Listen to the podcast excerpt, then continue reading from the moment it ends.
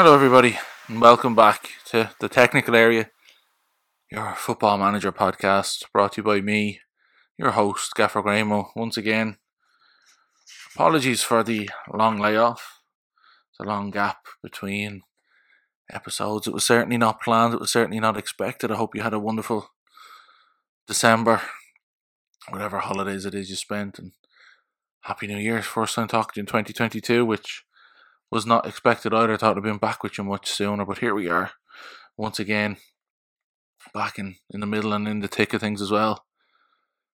It's been so long since I last recorded. I even think Grass and Gear have managed to get an episode out, so it's great to see those lads back as well. Great to see the new year starting off with the Football Manager content as good as 2021 left off. This week we're going to be talking about, you can talk about formations and the inevitability of 4-3-3, because it almost seems like in Football Manager that 4-3-3 just seems to be the shape that it's easy to revert to almost. It's become this generation's 4-4-2.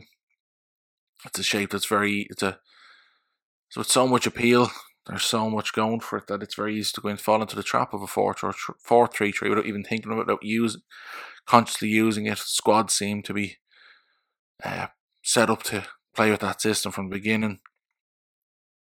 And then even your opposition, your opponents, we see many using 4-3-3 systems now. So I suppose that's the big thing now we're going to get into this week, get into the discussion and find out just exactly how inevitable is 4-3-3 and why really does it have the appeal it does.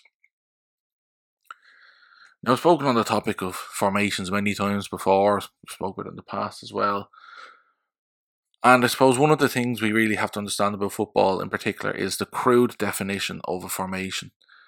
That when we talk of 4-3-3, we talk of shapes like these, 4-4-2, whatever it is, what it really does is it doesn't really grasp fully what a shape is really going to play out in a match situation. It's what it looks like on paper, perhaps beforehand to us.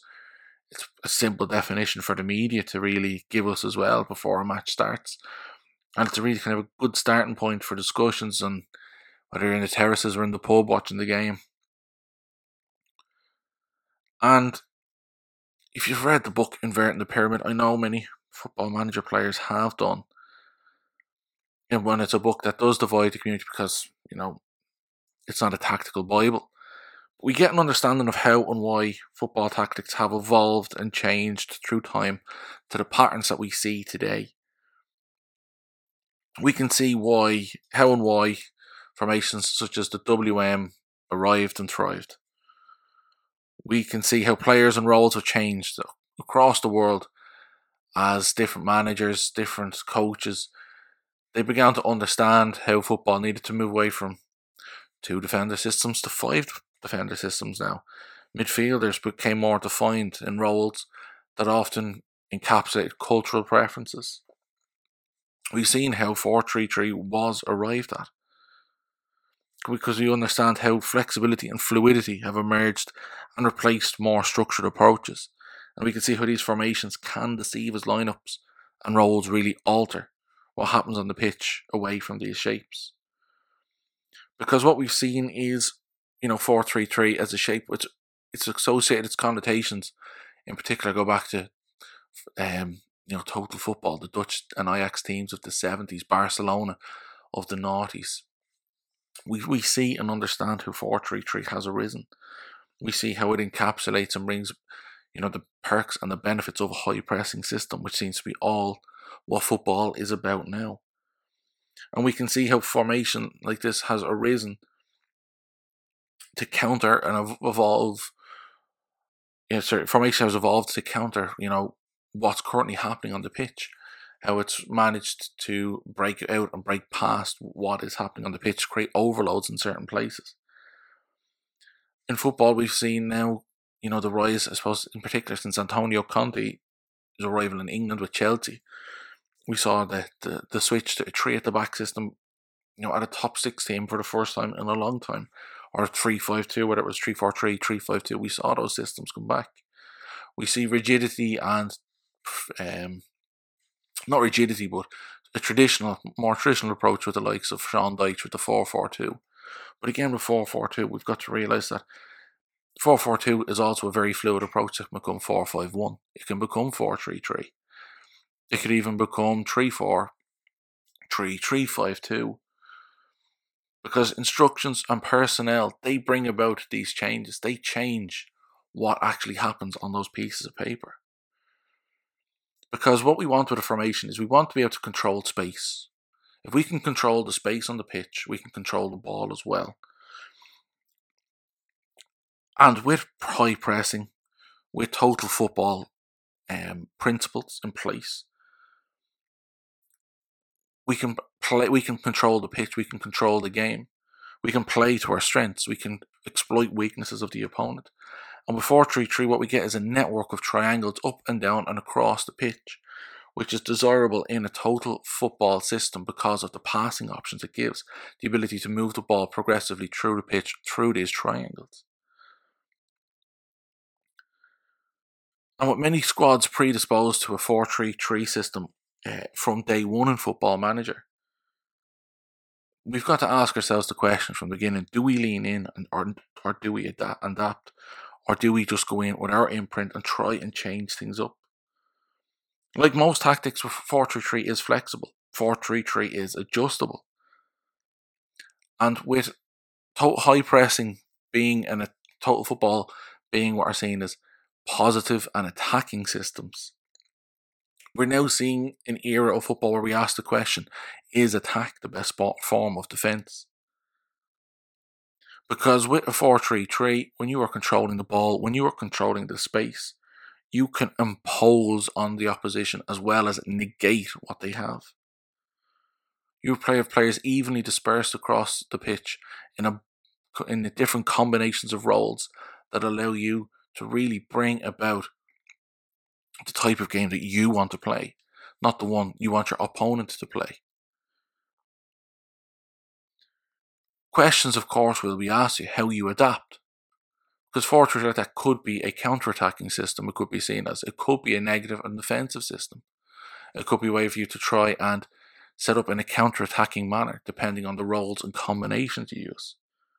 You've also got to be aware of different threats and how you've got to have plans and strategies in place for how you adapt. So for example, if your opponent switches to a 2-striker system, how do you cope with a back 4? 2 strikers with wingers potentially pushing on, or a 10 playing behind that front 2. You've got to ask yourself these questions and know how you are going to control the pitch, how you're going to control the ball. When it comes to your control of space on the pitch, are you going to do this in a symmetrical pattern across the pitch, breaking the pitch into zones and making sure you have players in the correct zones dispersed evenly, or are you going to go for an asymmetrical slant? Whether this is to play to your strengths or negate an opposition's strengths to give yourselves the best chance of becoming the dominant team in the match, of the controlling team in the game. When we look at 4-3-3 systems, the best way to look at it is through your position map, your average position map on your analysis tab. Because this can show you how well your 4-3-3 is playing, how well your dispersal is happening. And you might even be setting up in a 4-3-3. But you could actually see maybe seeing a 4-3-3 happen because of the way your roles are combining on the pitch with your instructions. It's very difficult to see past a 4-3-3. It's easy to avoid it on paper, but in practice, again, another difficulty sits there because of the strengths a 4-3-3 has. Because we need to try and innovate past it.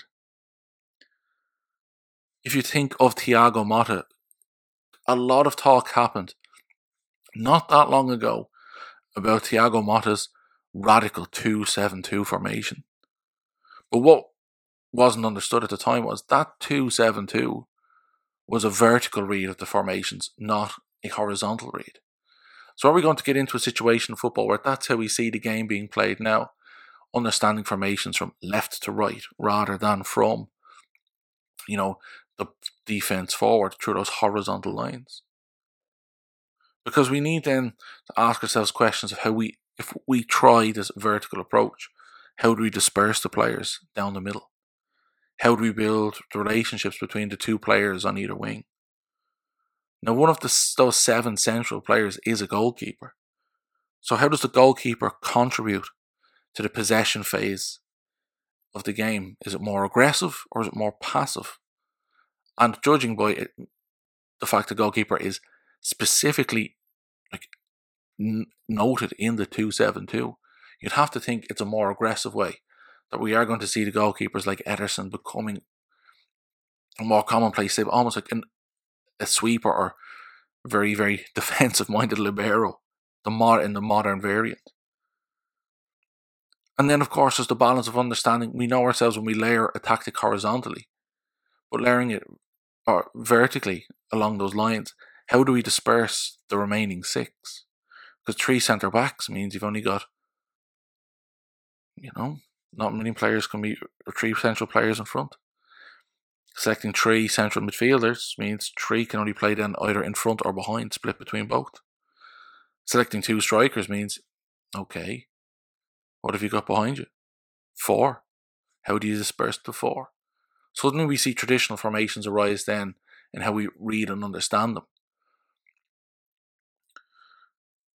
But what you are looking here as is an even dispersal of players across space.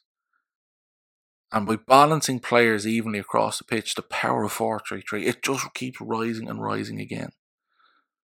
That total football era of Dutch football was 2 primary shapes, 4-3-3 and 3-4-3. And what we've seen happen from Cruyff to Guardiola is the evolution of these shapes. Football's evolution is really beginning to shine through it as well, because one of the great prophecies of those who study, analyse and comment and write on the game is coming true, and that is the loss of the striker, the loss of the number 9.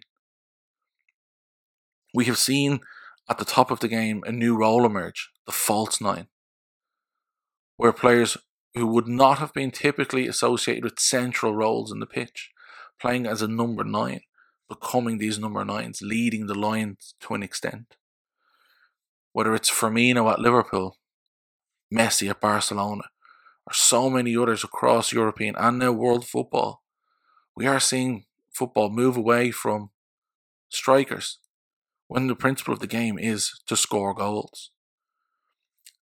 And I know for many it seemed radical when we first came across it, but Guido Merida in the Football Manager community has shown and led the way. He was at the forefront of this tactical evolution in Football Manager in the community, with a striker like one of the most radically interesting and informative of the FM sites that are out there. That Pep Guardiola Manchester City side, it's very intriguing to watch, because we've seen it evolve through the years with Aguero leading the line, with Dzeko, Jesus, with the versatility he's offered. And now you're looking at the Man City side of this season who are controlling and winning the league without a recognised striker almost in their starting lineups every match.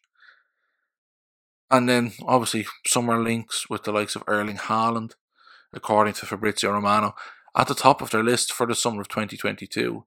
It is frightening to think how City evolve and incorporate a striker in the image and in the likeness of Haaland. But what we're seeing here is a complete forward, a striker capable of doing everything. And are we going to go back to the era then, if the number 9 does return to football, of strikers who can do everything?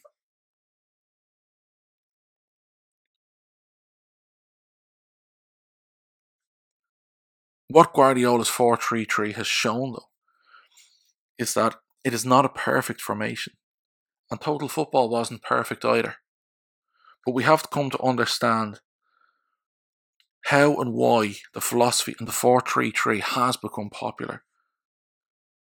And I keep repeating myself again and again, and it's something I'm trying so hard to do in Football Manager here, is not use 4-3-3. But when 4-3-3 offers an even dispersal of players across the pitch, allowing you to control space, in possession creating triangles of passing across the pitch, for me who wants to play a possession oriented game, out of possession I can make my shape become a 4-5-1 or even a 4-6-0, as we're seeing more commonly happening in football. Suddenly, defensively, I'm looking an awful lot more solid than the exposed three that may be in the middle. My wing backs have pushed forward from the four. And with the 4-3-3, there's a versatility from players that I love. I've always loved versatile players. But now we're seeing players not just being versatile in their positions, but versatile in their roles as well. A player being able to swap between playing as a winger or an inverted winger, even from the same side. We're seeing teams being able to chop and change between advanced forwards and false nines. Even wide forwards and ramdeuters appearing more frequently. Being able to switch so comfortably in a game with a player who narrows things up as a wide midfielder. In the old ways, we may have seen the 4-4-2 have in England, with that one out-and-out winger on one side and that other wide midfielder tucking in, almost to an extent creating a 4-3-3. So if it's as inevitable as it seems in real life, is it inevitable in Football Manager? And many would say no, it's easily avoidable. Many of those of you who voted on the polls over on the technical area itself, well, it's a very, very interesting picture you painted. We have Matt Allen saying all roads lead to 4-3-3, and 60% of voters saying yes, 4-3-3 is a tactical inevitability in Football Manager.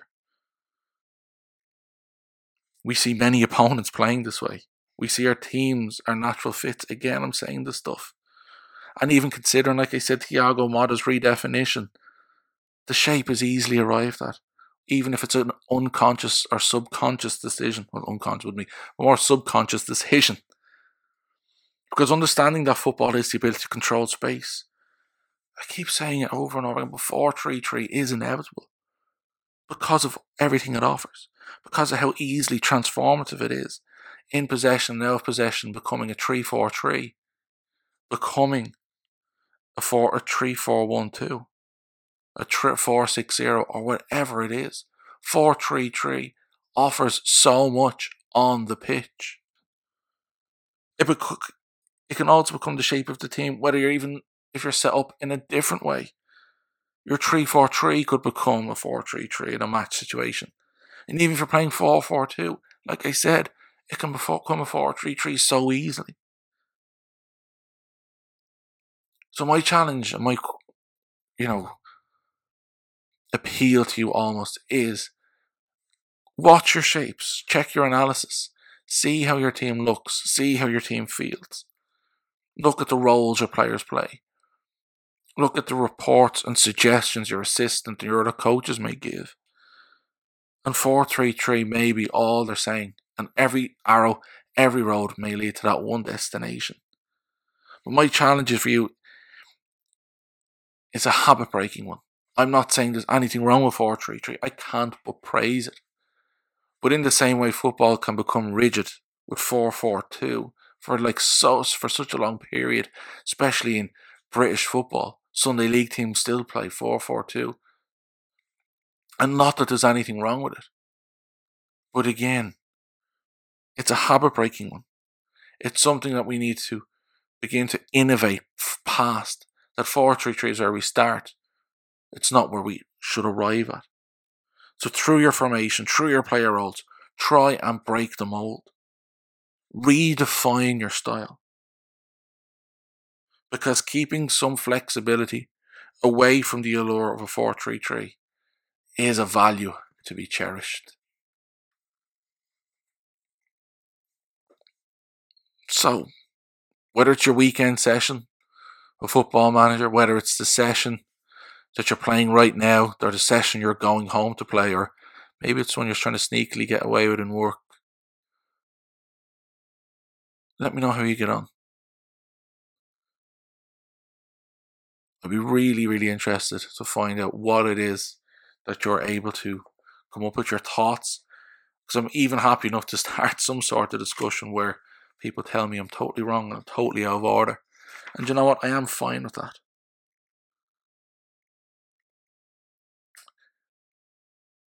No, we will be tweeting very soon. Well, very soon when this podcast comes out. I'll be starting to put the plans together now over the next few days before the weekend to get the next episode of the podcast ready. So keep an eye out for your tweets. Also keep an eye out for my tweets. Get involved. There's a link down below to send voice messages in. And even if there's discussion with this week's pod, it's more than welcome on next week's one as well. And like that, I will be tweeting out the link as well for you to tweet. Get your tweets in, like Matt did today. And have your say. Shape the podcast with your votes, with everything else. Because like always wanted, and I've always said it, is that I want this podcast to be just one for the community, not just one for me talking into a microphone in a room for however long this episode is and every episode as well. But thank you for listening. Stay safe. Enjoy the football as much as you can. Enjoy AFCON as much as you can as well. It's great having that on as well at the moment, as well as the club football. And I'll talk to you again next week. So until then, bye now.